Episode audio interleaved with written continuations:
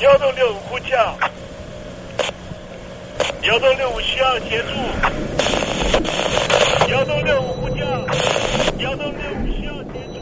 你在听吗？你在听吗？你在听吗？你在你在听吗？人生如航行，去与返，载满多少故事？你要睡上下铺吗？后面这个地方。如果吵得太累的话，三天都没有洗澡，真的很累，地上就躺着就睡了。我有看到我父母亲，我现在是要去看父母亲的状况。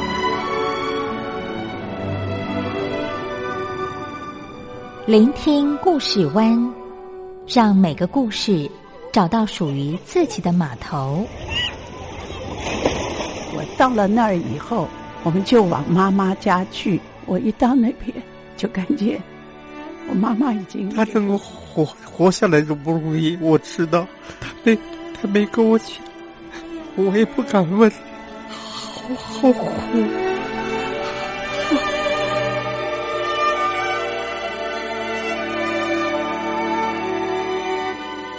聆听故事湾，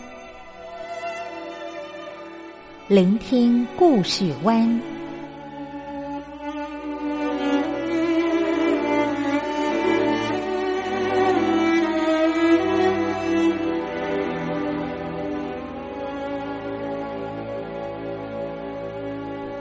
故事总有一个停泊的港湾。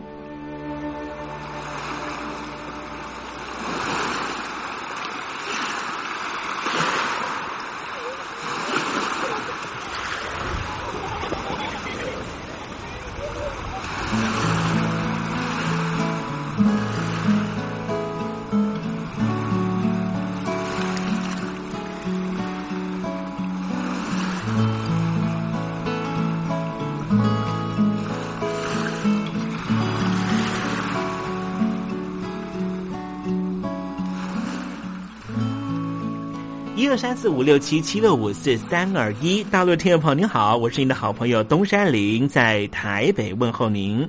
正在为您进行的栏目就是聆听故事湾，一二三四五六七七六五四三二一，全年无休，每天在空中为您服务。您在每天的凌晨三点十分，或是傍晚的六点十分，都可以在光华之声频道收听到这个栏目。聆听寰宇趋势，不用太多解释，因为聪明的你心中自有诠释。亲爱的听众朋友，我们的节目早晚各一次，听众朋友你可以选择最适宜的时间，和东山林共度这短暂的五十分钟的时光，就在光华之声的频道空中相见。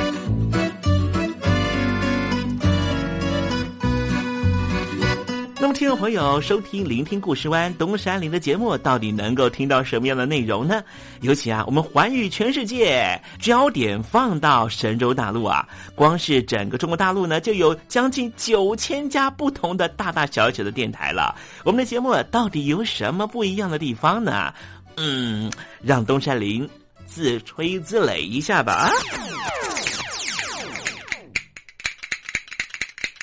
宫中频道何其多，赵钱孙李挺能说。热点平地上直播，仔细听来差不多。直播室外领导多，你说他能怎么说？开场才说茶黑窝，碰上土狼不敢摸。主播低头翻翻稿，导播左右反复搓，想到孩子泪婆娑。好了好了，都别说，且听东山林怎么说。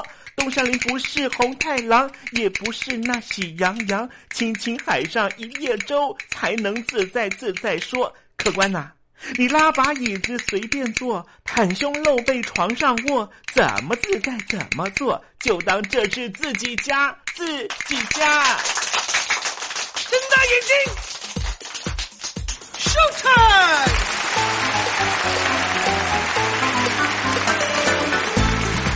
听众朋友，你好，我是你的好朋友东山林，在台北问候您。正在为您进行的栏目就是《聆听故事湾》啦。为什么节目的开场要这样的隆重呢？因为在凌晨三点钟的时候才进行我们的节目啊。听众朋友可能正在打瞌睡之中，或是呢在睡梦之中，所以呢要赶快把听众朋友呢让那瞌睡虫踢到九霄云外啦。听众朋友，今天的节目非常的精彩，千万不要错过喽。那么精彩的内容到底包含了什么呢？赶快让东山林为您报告。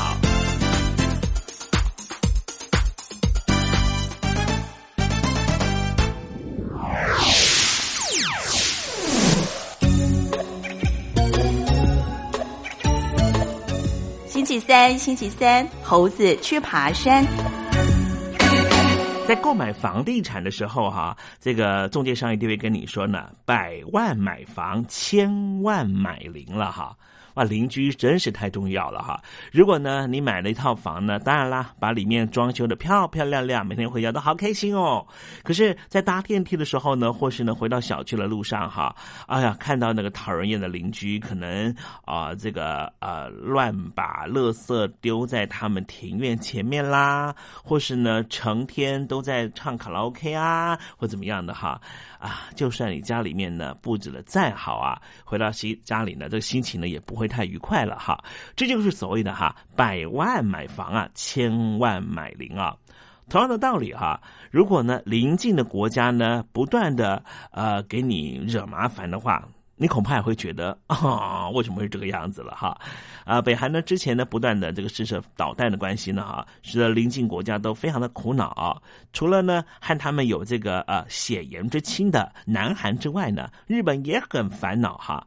日本针对于北韩的呃次次的这种导弹的威胁了哈，其实有一番应应之道。待会在时政你懂得的环节里面再跟听众朋友介绍。那么今天节目的下半阶段还为您进行另外一个环节哦，这环节就是典故看中国。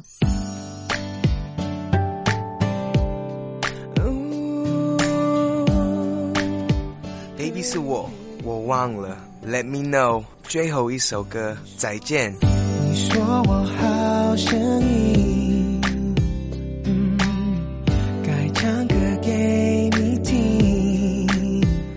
我是李九泽。如果再见我，这都是我新专辑的歌名。想知道怎么唱吗？赶快把我的专辑带回家。我会好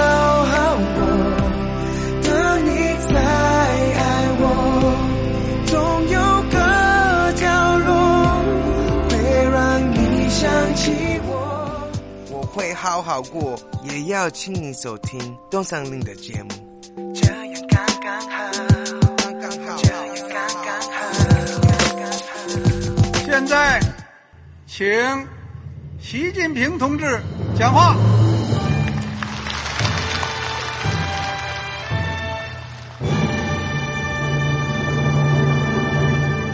中国梦必须紧紧依靠人民来实现。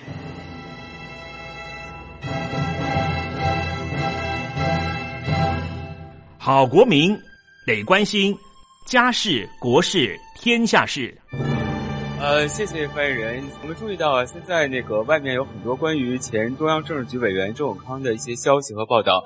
我不知道发言人对这个事情有没有什么可以呃透露、可以披露的？国家对于公事啊，不是什么东西都要公示的。我只能回答成这样了，你懂的。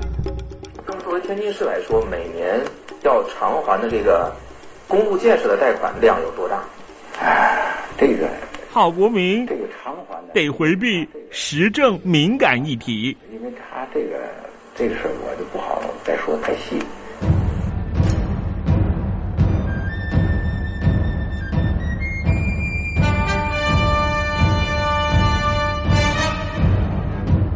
我们要坚持人民当家作主，坚持人民主体地位。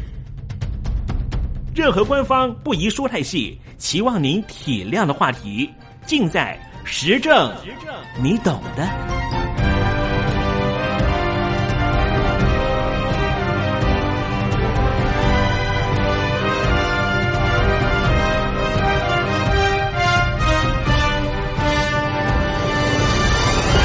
我只能回答这样了，你懂的。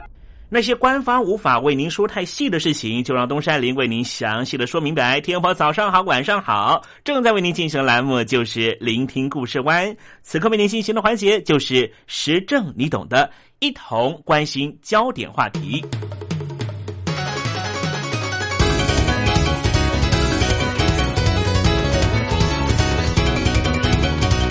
对于东京当局来说，最急迫的威胁来自于北韩，但是最深层的威胁是来自于北京当局。日本方面每年都会修订国家安全保障战略，主要是为了因应局部方面的变化做的最新的因应。日本当局方面在二零一三年十二月，为了考量日本十年内的安保环境，决定了国家安全保障战略。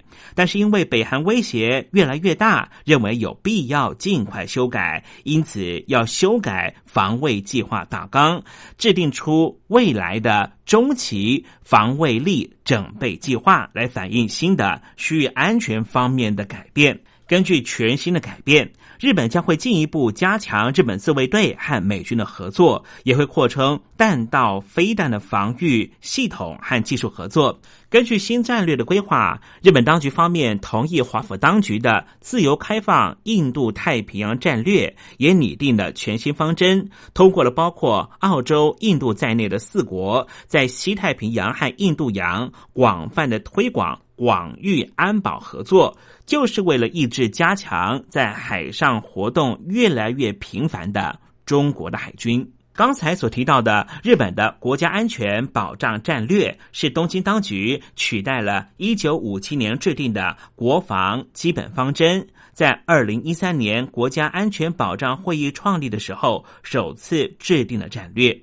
安倍政府主要还是为了北韩的再三挑衅，认为北韩积极提升核弹头性能，以及开发射程涵盖美国本土的洲际弹道飞弹，而美国也对于日本施压，要求采购美国生产的军备，这当然也是背景因素之一。而针对于北韩一而再、再而三的向国际社会展现它的拳头大小。首当其冲的当然就是日本。北韩日前两度发射飞弹飞越了日本北海道上空，日本政府立刻透过瞬间警报系统发出了警报，提醒日本民众要躲在家里面避难。而之后，北韩再度发射飞弹落到日本专属的经济海域之内。我们先来了解一下朝鲜半岛的位置。朝鲜半岛位在亚洲大陆的东北部，东北和俄罗斯相连。北隔长白山和中国大陆接壤，南对对马海峡和日本相望。因为朝鲜半岛是第一岛链进入东北亚的跳板，因此自古以来成为东亚列强兵家必争之地。在一八九五年甲午战争清朝战败之后，清朝政府在马关条约中承认朝鲜的自主，朝鲜也终止和清朝的藩属关系，而建立了大韩帝国。一九零五年，日本和韩国签署了第二次日韩条约。这份条约使得大韩帝国的藩属国从清朝变成了日本。一九一零年的八月二十二号，大韩帝国和日本签署了日韩合并条约，也就是在一九一零年的八月二十九号正式公告大韩帝国正式覆灭，归于日本统治。直到一九四五年八月，日本战败，宣布无条件向盟军投降。之后，朝鲜半岛以北韩三十八度一分为二，北方为实施共产主义的朝鲜民主主义人民共和国，俗称为北韩或是北朝鲜；南方则是亲西方的大韩民国，俗称南韩韩国。在日本殖民统治下的朝鲜半岛长达三十五年采取高压统治，引发了朝鲜半岛民族抗日运动。之后更因为中国抗日战争和太平洋战争的爆发，日本政府开始征召朝鲜半岛男性到中国和太平洋战场作战，并且强征女性充当慰安妇。所以老一辈的南北韩人民对于日本都没有好感。一九五零年六月，韩战爆发。麦克瑟将军以日本为基地，率领联合国军队从南韩的仁川登陆，击退入侵的北韩部队。日本之后在美国打造之下，成为东北亚的反共前哨站。对北韩来说，日本不止充满殖民时代的仇恨，更因为朝鲜半岛一旦再起战端，驻日美军将会协助南韩部队作战，因此北韩的平壤当局把日本视为敌对国家。而在平壤当局方面，开国元老金日成的时期，北韩开始绑架外国人。一开始只绑架南韩人，在金正日掌权之后，绑架的范围扩大到其他国家。为什么北韩要绑架外国人呢？主要的目的就是利用这些外国人训练北韩的间谍，学习外国的语言和文化。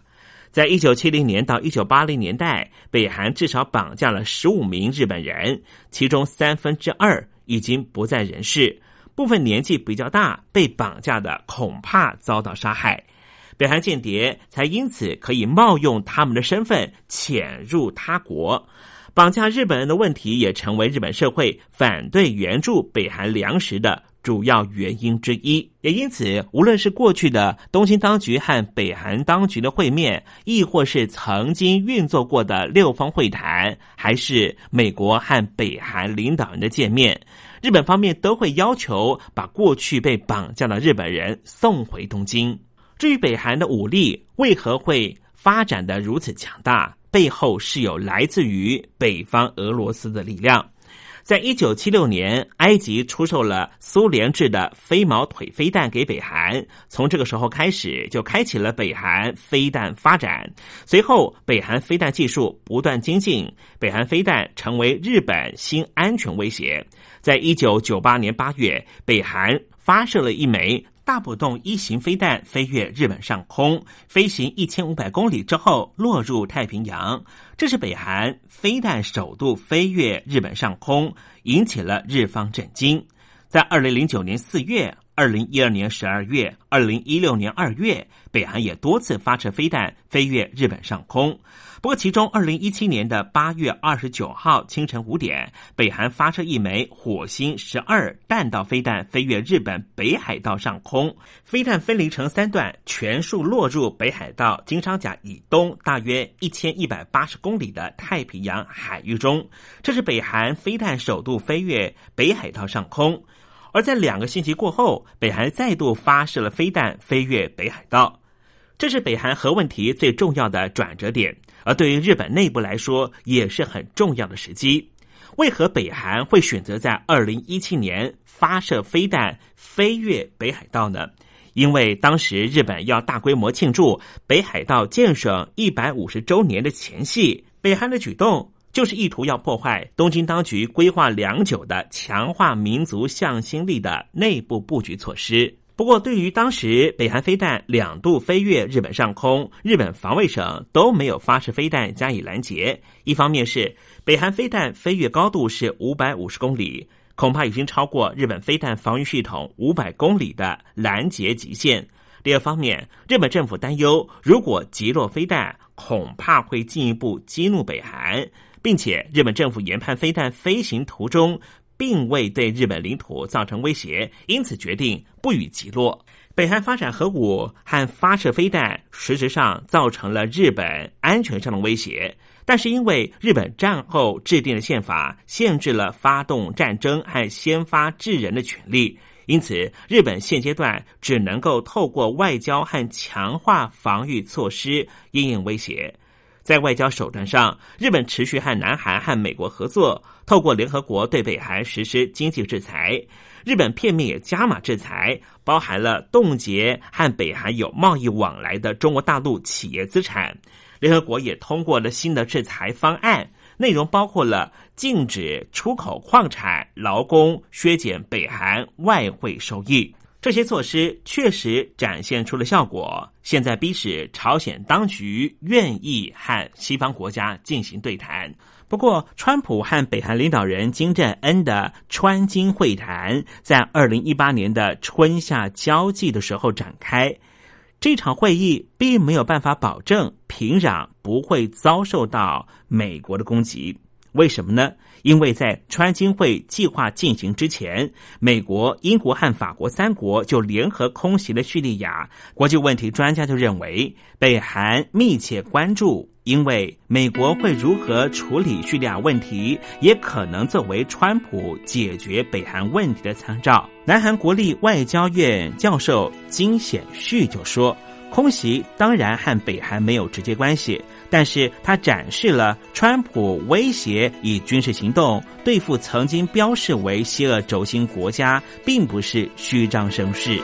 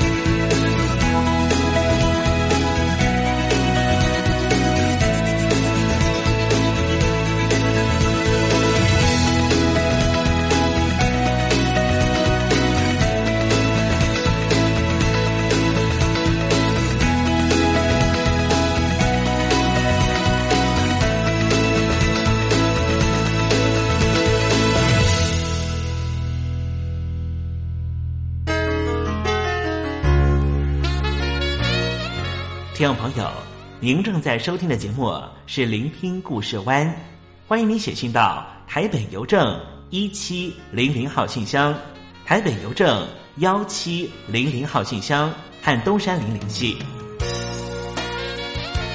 东山林就是东边的山里有只麒麟的东山林，东山林等候您的来信哦。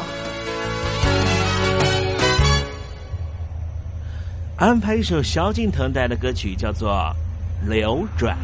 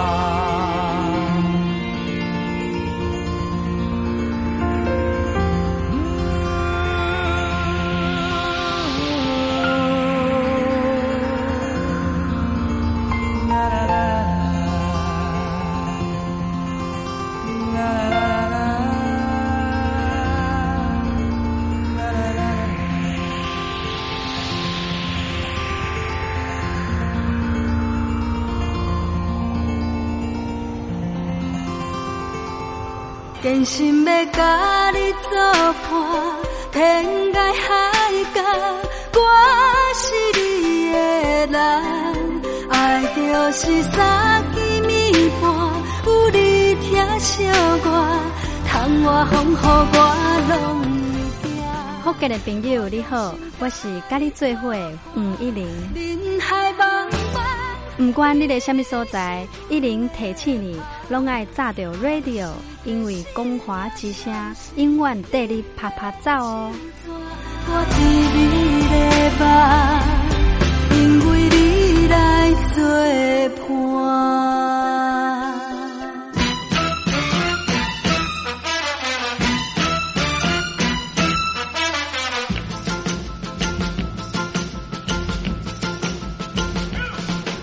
觉得生活无聊吗？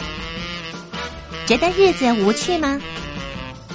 给您专业的两岸政治国际新闻，给您精彩的生活娱乐医疗休闲，您要的生活即时信息都在光华之声，贴近光华之声，丰富您美丽幸福的人生。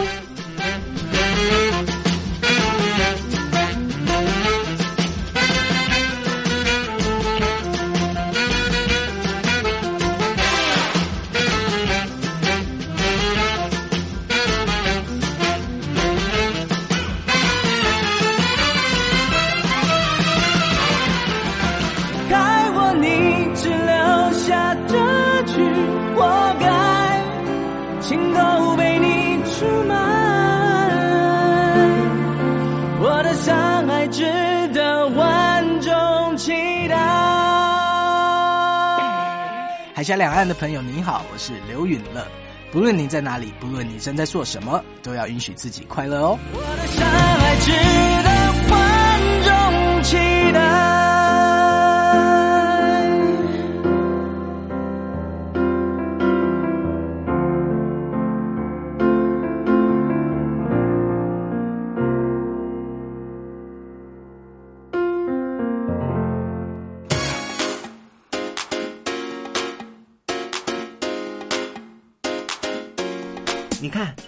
这里有首诗是听众送给我们的，我看看，光鲜亮丽，华美出众，传递讯息，情意无穷。哎，这四个句子的第一个字连在一起就是光华传情，哎，没错，这就是我们光华之声的写照啊！不管是我们的节目还是我们的网站，随时都有让人耳目一新的感觉。收听我们光华之声的节目，能够让你掌握世界的脉动，走在人群之中，能够有自信的啪啪揍啦！啊，这是一定要的啦！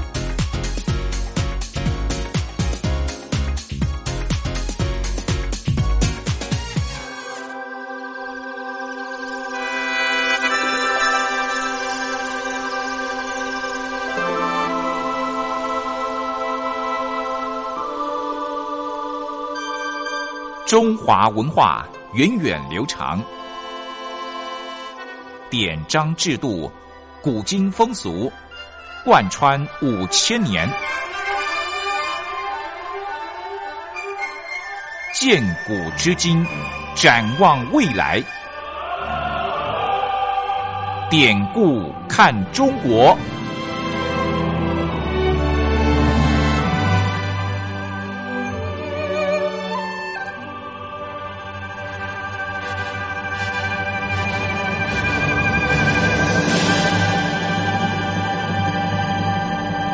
典故看中国。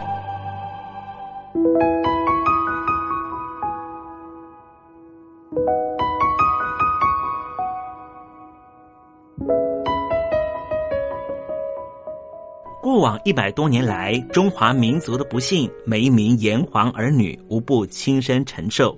列强的欺门踏户，连番的内战。中共建政后，为了统治需求而做的文化捣毁，再再显现当代中华儿女的沧桑。如果海峡两岸的交流得以弥补文化上的鸿沟，东山林真心的希望这个单元这个环节可以实际施力。今天要讲的故事就是“鞭长莫及”。这个典故出自于《左传》宣公十五年，原文是。虽鞭之长不及马腹，后来演化成鞭长莫及。原来是说鞭子再长也不要抽打马腹，但是之后这成语的意义已经发生了许多变化，现在指的意义是力所不及。鞭长莫及在《左传》里面怎么讲述这故事呢？《左传》里面提到。楚庄王派申州去齐国聘问，说不要向宋国借路，同时也派出公子冯到晋国去，不向郑国请求借路。申州因为孟珠战役已经在先前得罪了宋国，申州就说郑国是明白事理的，宋国却是昏庸无能。劝晋国的使者，即便是没有事先介入就前往，不会有危险。但是如果是我过去，一定会被害死。楚庄王说：“他们如果敢杀你，我就一定讨伐他。”所以楚庄王为什么把申州送去楚国呢？其实就是希望能够掀起一场战役。做臣子的确实也明白楚庄王的想法，因此申州就把自己的亲生儿子引荐给楚庄王，希望为楚庄王重用，然后就自行出发了。申州到了宋国，宋人不让他走。宋国的大臣华元说：“经过我国，但是不先请求借路，这是把我国看成是你们边境内的县城。”如果我们也把这个行为合理化的话，那么就是亡国之举，所以必须要杀了经过的使者，一刀砍下。确实，申州被杀了。楚庄王听到这个消息，一甩袖子站起来，就在当年秋天九月派兵攻打宋国。宋国被攻打了，立刻派出外交人员乐英前往晋国告急。晋侯想要援助宋国，晋国的大臣伯宗说：“千万不行！古人有话说，虽鞭之长不及马腹，也就是鞭子虽然长，但是千万不要抽打马肚子。上天保佑楚国不能和他竞争。晋国虽然强盛，但是怎么可以违背上天的旨意呢？俗话说：“高高低低都在心里。”河川湖泊容纳污泥浊水，山林野地暗藏毒蛇猛兽，就是美玉也有一些斑点。国君有时候必须忍受耻辱，这也是上天的常道。君王还是耐心等候吧。这时候，晋侯接受了大臣的建议，决定停止发兵。鞭长莫及这典故出自于《左传》，所指的意思就是力所不及。力所不及时，当然就不要勉力而为。好了，听众朋友，今天的典故看中国为您分享的故事在这里告一段落了。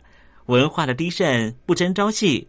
当有一天我们发现自己怎么更有包容力、更有同理心、更能替旁人着想的时候，我们就能够实际感受中华文化的博大精深正在我们的身上发挥作用。让我们拭目以待吧。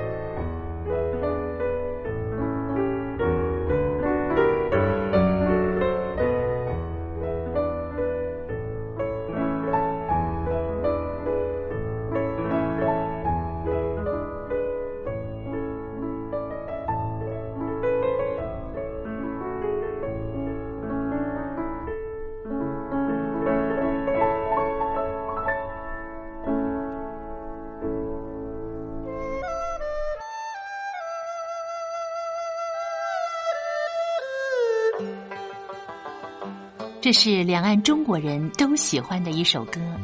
小城故事多，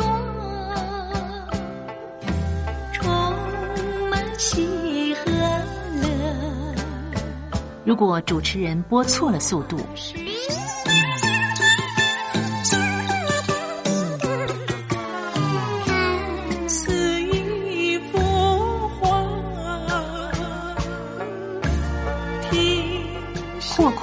或慢的走调歌曲，都不是听众喜欢的。人生境界真善美，真义高阔。两岸和谐关系也得循序渐进，快慢相宜。小城故事真不错，亲。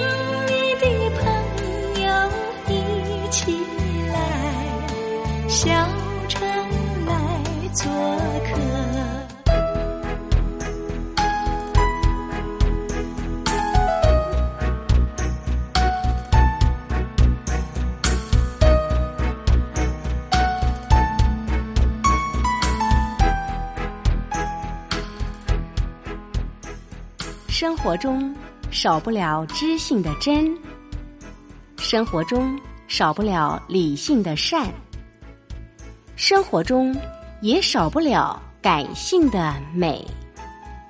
光华之声，永远陪伴您，生活在真善美的世界。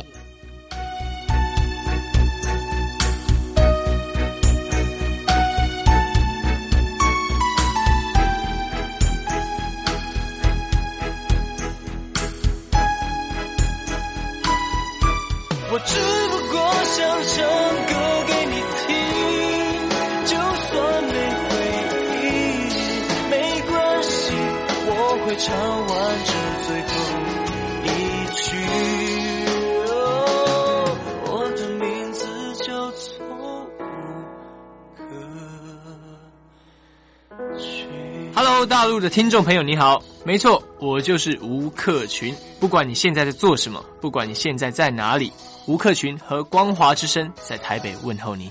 我只不过想唱歌给你听，用尽我全力，一首歌。这里是光华之声。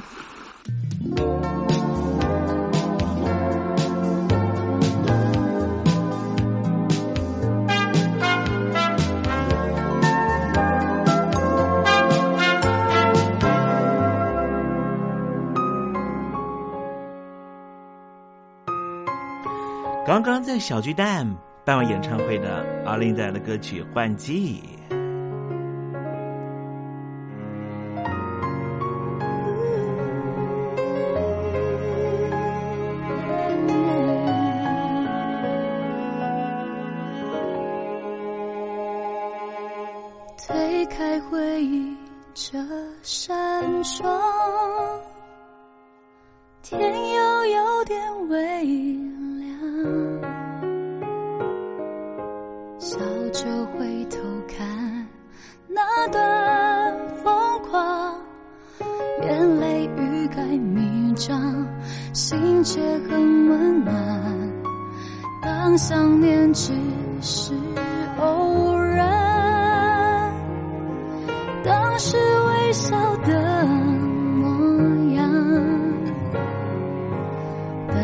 心酸回暖，细细收藏那些美好就不必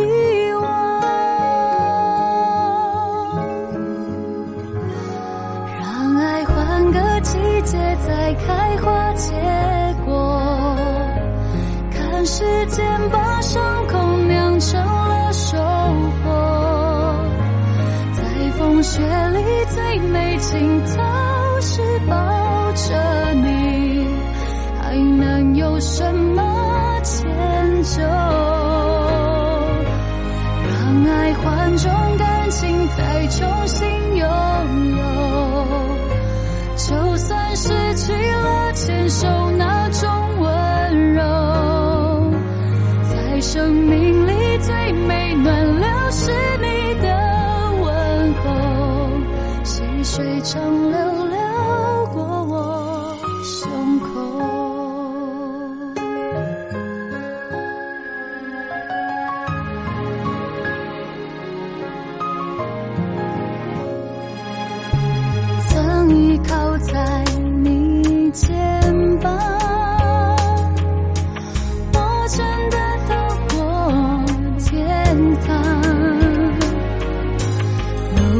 朋友吧